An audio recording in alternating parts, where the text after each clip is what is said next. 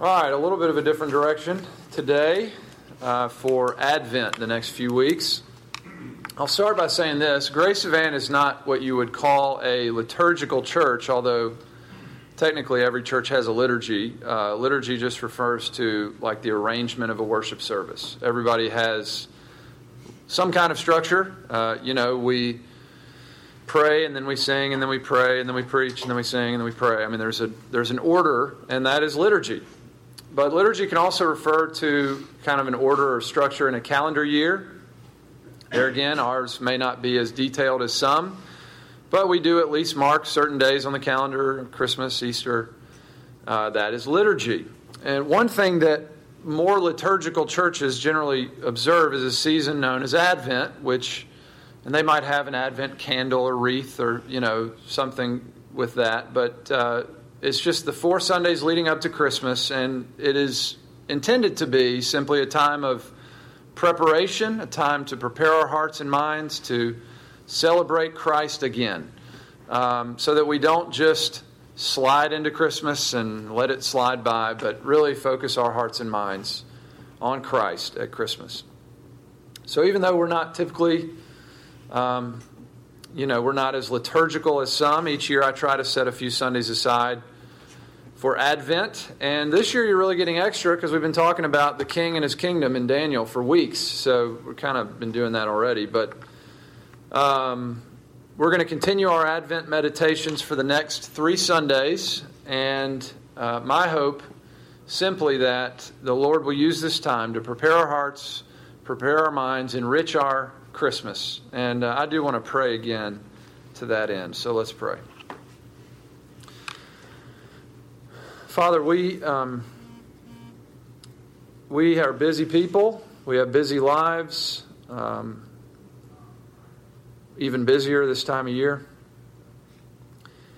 And we confess that uh, oftentimes we do just slide through times and seasons that we wish we made more important or were more impactful or um, so lord we're asking for your help. We're asking that you would tune our hearts and minds uh, to you today, uh, throughout this Advent season, in our own private devotional lives, in our family lives, um, that you would do something that we can't do in and of ourselves, and uh, give us that blessing to glorify you and honor you and worship you this Christmas. We ask in Jesus' name.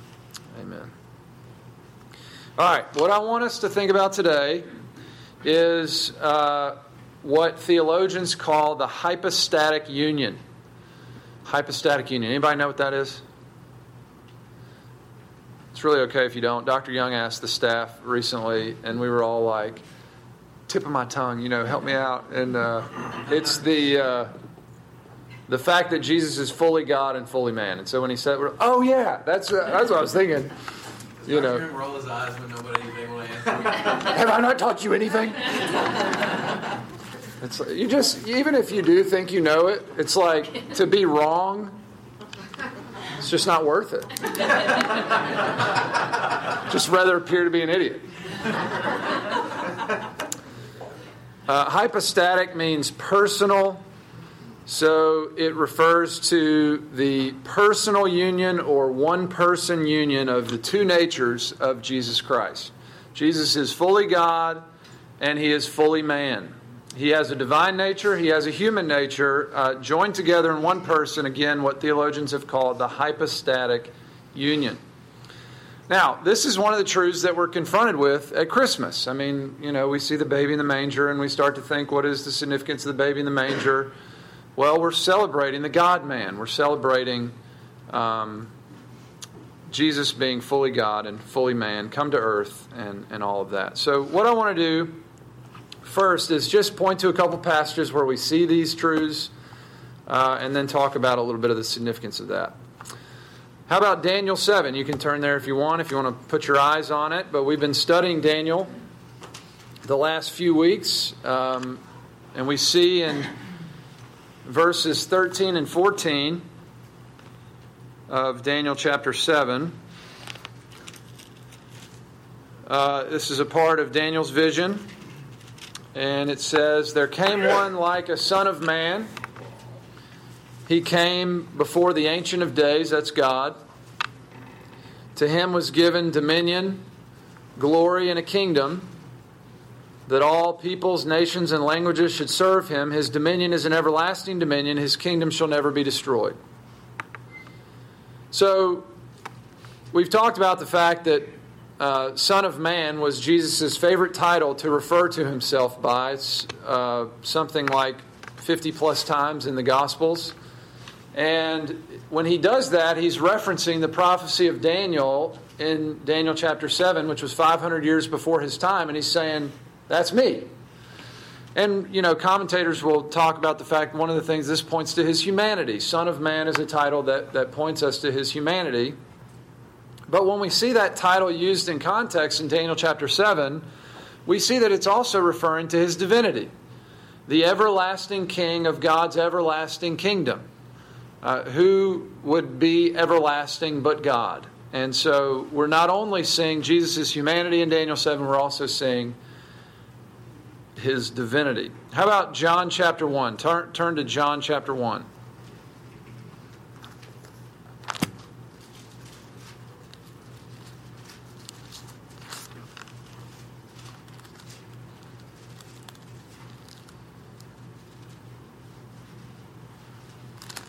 Uh, follow as I read. I'll read all the way 1 through 18. That which was from the beginning, which we have heard. No, that's not right. That's First John.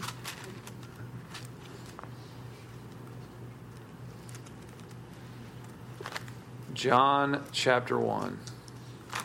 It's like that's really different translation. All right. In the beginning was the Word, and the Word was with God, and the Word was God. He was in the beginning with God. All things were made through him, and without him was not anything made that was made. In him was life, and the life was the light of men. The light shines in the darkness, and the darkness has not overcome it. There was a man sent from God whose name was John. He came as a witness to bear witness about the light, that all might believe through him. He was not the light, but came to bear witness about the light. The true light, which gives light to everyone, was coming into the world. He was in the world, and the world was made through him, yet the world did not know him. He came to his own, and his own people did not receive him. But to all who did receive him, who believed in his name, he gave the right to become children of God, who were born not of blood, nor of the will of the flesh, nor of the will of man, but of God. And the Word became flesh and dwelt among us, and we have seen his glory. Glory is of the only Son from the Father, full of grace and truth. John bore witness about him and cried out, This was he of whom I said, He who comes after me ranks before me, because he was before me. For from his fullness we have all received grace upon grace. For the law was given through Moses, grace and truth came through Jesus Christ. No one has ever seen God, the only God who is at the Father's side. He has made him known.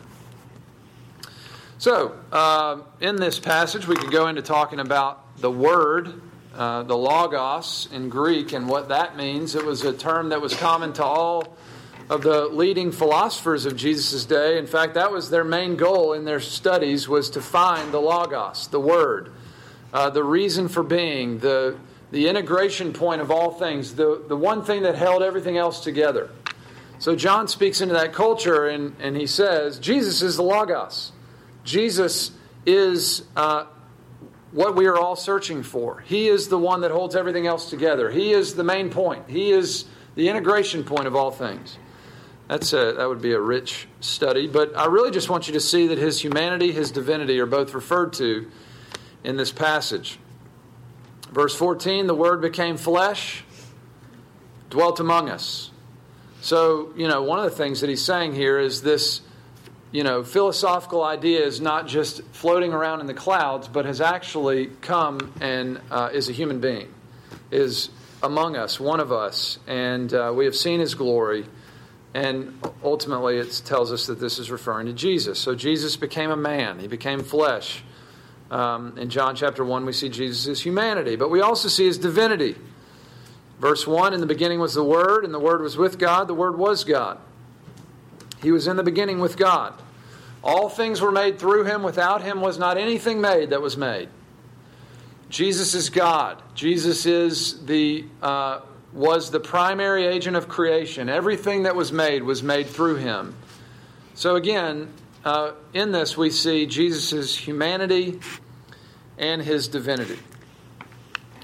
Now, uh, fewer people throughout history have had issue with Jesus' humanity. You know, mostly it's the claim to divinity that people really want to fight against. There were those like the Docetists who were prominent in like the 200s BC, and they were saying that Jesus' humanity was just an illusion. He wasn't really human, he just appeared to be human. Uh, but in the main, most people accept Jesus of Nazareth, son of Mary and Joseph. It's that claim to divinity that, you know, where we lose them. Um, even those who obviously hate him, like Jews, like Muslims, they don't have a problem with his humanity. Uh, it's the claim to divinity. But of course, they don't reject it because it's not taught in the scriptures. I mean, they see it there. They do reject the scriptures because of that. They just reject who Jesus himself claimed to be. Jesus' most obvious claim to divinity was in John chapter 8. Uh, you can turn there if you like. And at this point in John, he, um, he's teaching some of the I am statements. For example, John 6, I am the bread of life. Early John 8, I am the light of the world. Um, and the observant Jewish listener would pick up on these I am statements and connect them to Exodus chapter 3, where God had revealed himself to Moses. You know, God speaks to Moses in the burning bush, and he's going to send him to rescue the Israelites out of Egypt. In response to that, Moses says, Well, who do I tell them you are? Who do I say has sent me to get them? Where God replies, I am who I am. Tell them I am sent you. Uh, it's a name for God, Yahweh, I am. But if the Jews weren't catching that connection, I'm sure some were, they certainly caught it at the end of chapter 8. Somebody read John 8, uh, 57 to 59. I'll read it. All right? So the Jews said to him, You are not yet fifty years old, and you have seen Abraham? Jesus said to them, Truly, truly, I say to you, before Abraham was, I am. So they picked up stones to throw at him, but Jesus hid himself and went out of the temple. So why did they pick up stones to throw at him? He was blaspheming. They thought he was blaspheming. Yeah, because he said, I am. Uh, he called himself I am. He was claiming to be Yahweh. He, he called himself God. They didn't believe him, and so the charge for blasphemy would have been stone him. Um, but certainly they understood his claim. They understood what he was saying. He was saying, He is, I am. Now, this is one of the reasons that we should never let people get away with saying, um, you know, they don't think Jesus is God. They just they don't think he's the Savior. They just think he's, you know, a good person, like a good influential person, a good teacher. Muslims say this. Muslims think that Jesus was a good person, a good influential person. They think he was a prophet.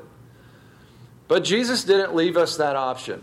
I love the famous quote from C.S. Lewis. He said, Jesus is either Lord, a liar, or a lunatic. You know, we could add to that, he's either God or he's a goon. But he didn't leave us the option of uh, just being a good, influential person, just a good moral teacher. So, at least if anyone says that, um, I was recalling a time recently where someone said that to me and at a family gathering. I think Jesus was just misunderstood. I don't think he intended for, you know, all of this to happen. And uh, at least we could say, well, that's not what the Bible says. You know, and uh, John chapter 8, for example, Jesus claimed to be God. Do you know what he meant when he said, Before Abraham was, I am? You know, that's a reference to when God revealed himself to Moses. Tell him, I am sent you. Jesus is saying, That's me. Jesus is fully God and fully man. Now, uh, one of the things I want to highlight here is this hypostatic union, it creates a sort of tension for us. Not maybe the same tension for others, like we don't believe what he says, but, you know, how is that possible? Fully God, fully man, you know, it just stretches the mind. It, I can't comprehend it. Um, if you go to the Christmas concert tonight, there's a video that uh, a few of us talk about this, so you're getting a sneak preview now, which is lucky you. But uh, before we started shooting the video, Brady said something. He said, Man, if I'm honest, this doesn't just like totally compute for me. You know, I mean, I, I get it, I understand what we're saying, but I have a hard time with it. Like, I don't fully grasp um, how this is so. And I said, You really need to say that on the video. He's like, Great, you know, I'm going to be the one that doesn't get it. But uh, I said, I think you're speaking for pretty much everybody. I mean, I think that's the way we all feel when we, you know, fully God, fully man. It creates a tension for us, and I think it would be really helpful if you would say that, um, you know, for everybody. On the one hand, Jesus is the eternal Son of God. I mean, we read that in John chapter 1. He, he doesn't have a beginning.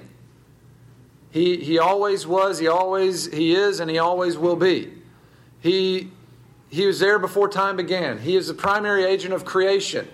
He is God. I am. And uh, on the other hand, he entered into creation at a particular point in time with limits.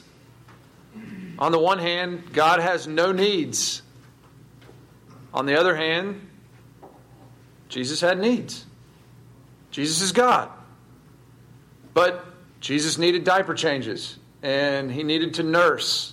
And when he grew up, he still needed to eat and he still needed to go to the bathroom. And he was a man. But he was fully God, but he was fully man. Um, so, in light of that, one of the things I said to Brady, and one of the things that I want to say to you, is that the hypostatic union is a mystery, and uh, we need to be okay with that. There's a couple temptations to avoid in regard to this. Number one, we could think this is so confusing, I'm just going to throw my hands up in despair and not engage with this truth and engage with God uh, in light of this truth. But on the other hand, on the other end of the spectrum, we tend to treat the knowledge of God like a math test or a science test. You know, uh, okay, fully God, fully man. Check, got it. Next question. You know, we just want to make sure we got our points all lined up, and uh, we, we know fully God, fully man, and, and that's easy. But the reality is, this really is a mystery.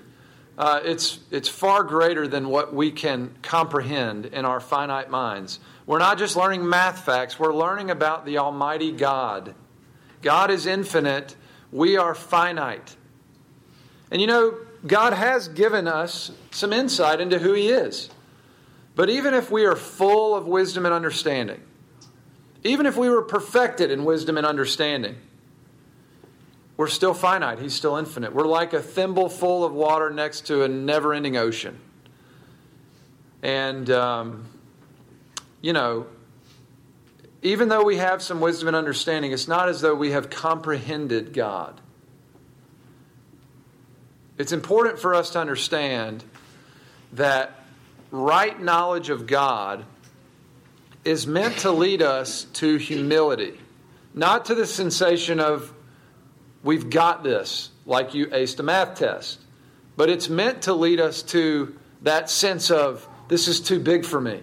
you know, I am in the presence of someone and something that is completely other than me, greater than me. Uh, it, it ought, when we truly know God, it leads us to humility, recognizing He is God, we are not. He is Creator, we are creation. It's meant to lead us, when we truly know Him, it's meant to lead us to fear Him, to be in awe and reverence and wonder at who He is. The right knowledge of God is meant to lead us to worship. And the mystery involved in certain truths, like the hypostatic union, is very helpful in that, actually. So don't throw up your hands in despair and, and neglect to draw near to God because it puts your brain in a clinch. You know, I think it does that for all of us. But also, don't approach God so simply that we think, well, I've got that, and I'll move on to the next thing that I need to learn. Um, meditate on the mystery of the hypostatic union that Jesus has revealed himself to be fully God and fully man.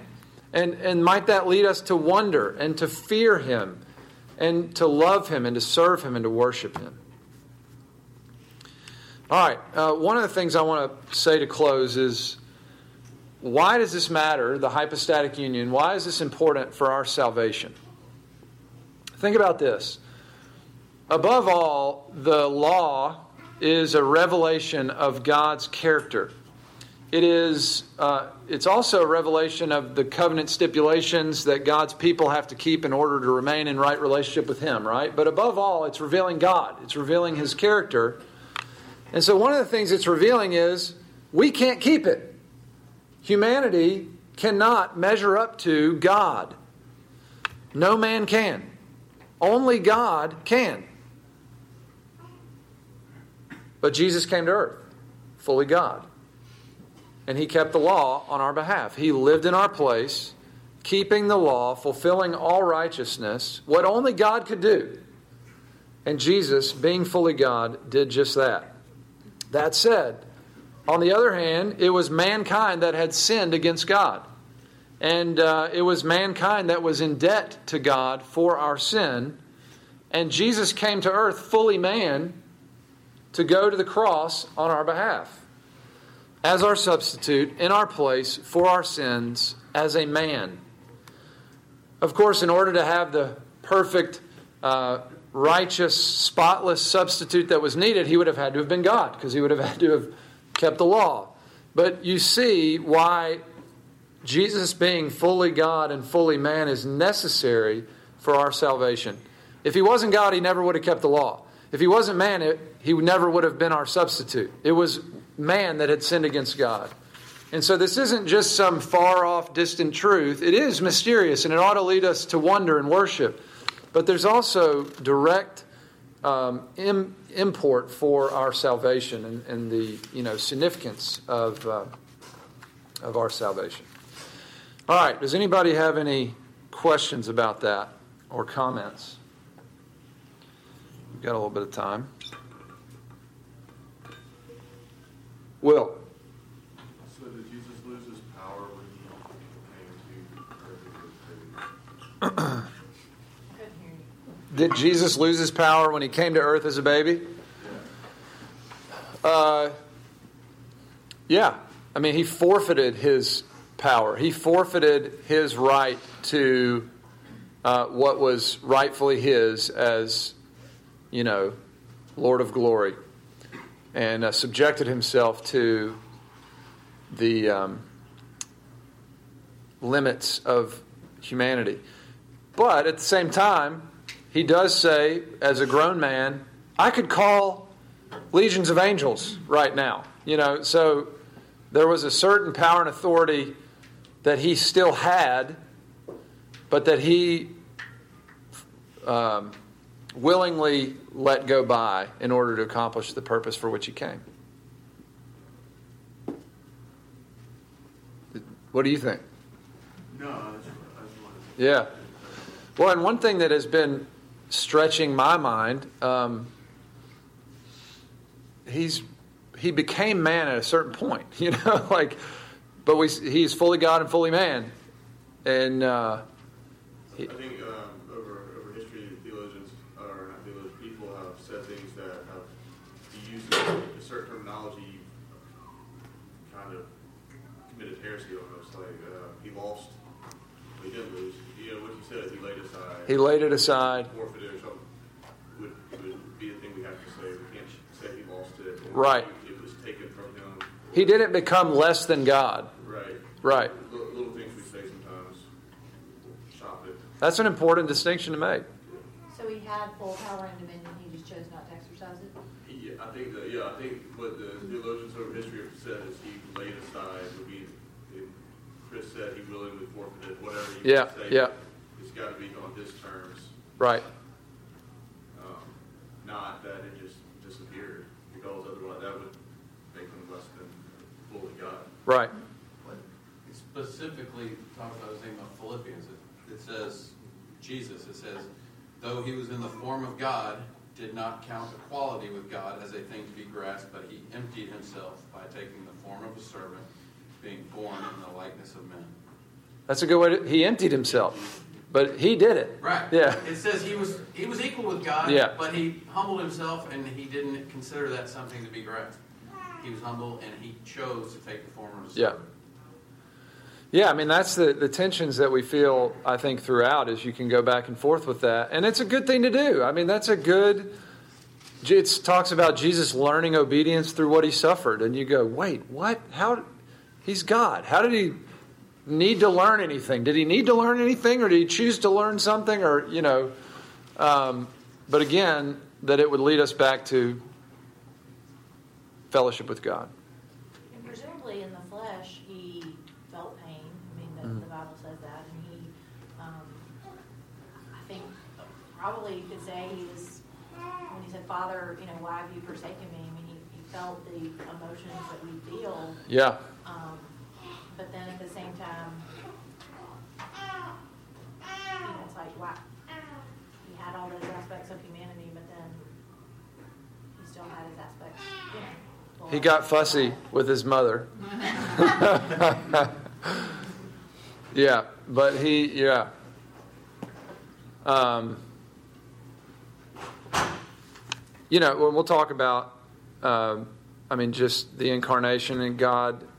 Next week, I think we're going to talk about condescension. And you think, God is condescending? No, that's not what it means. Uh, but just that He is so um, beyond us that in order for us to have any understanding whatsoever, He would have to stoop in order to reveal Himself. And the greatest example of that is the incarnation. I mean, that, you know, that God became a man.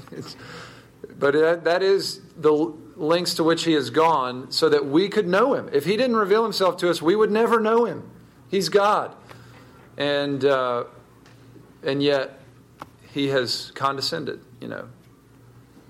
I like it's so funny to explain this to your children. You know, you think you understand it, and then when they repeat back to you what you say, you realize how you can't really explain it. You know, like to the two-year-old, who was born? God. No, it was Jesus. Cole, but isn't Jesus God? Yeah. You know, you're like. Yes, that doesn't make sense, does it? Like, we think we get it, but we can't. I mean, even in our minds, I know. like, you can't. Anyway, which makes it even more incredible that you're like, yeah, the Trinity is always together, but Yeah. That's Jesus and God. You're right.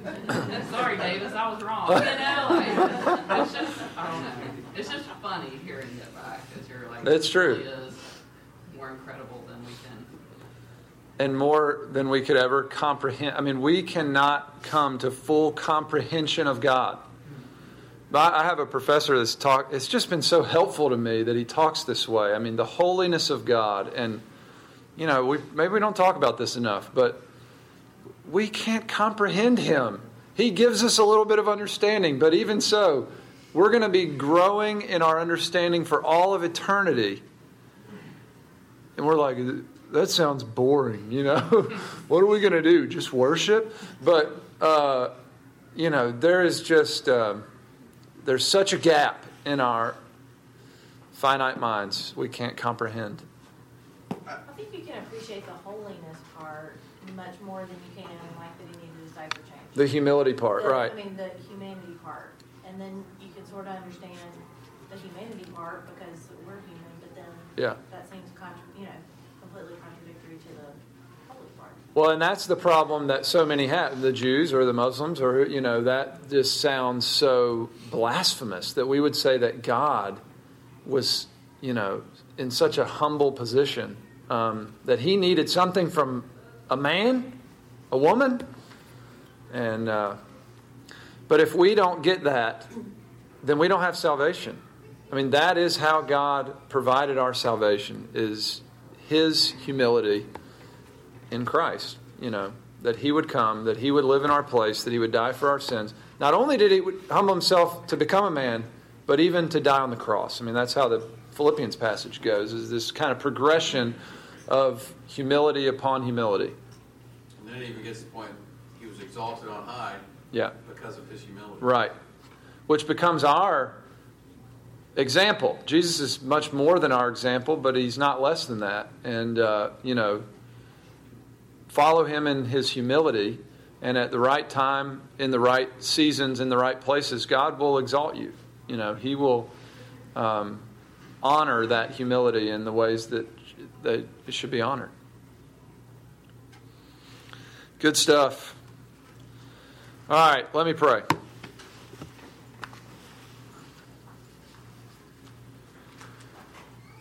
Father in heaven, you are God and there is no other.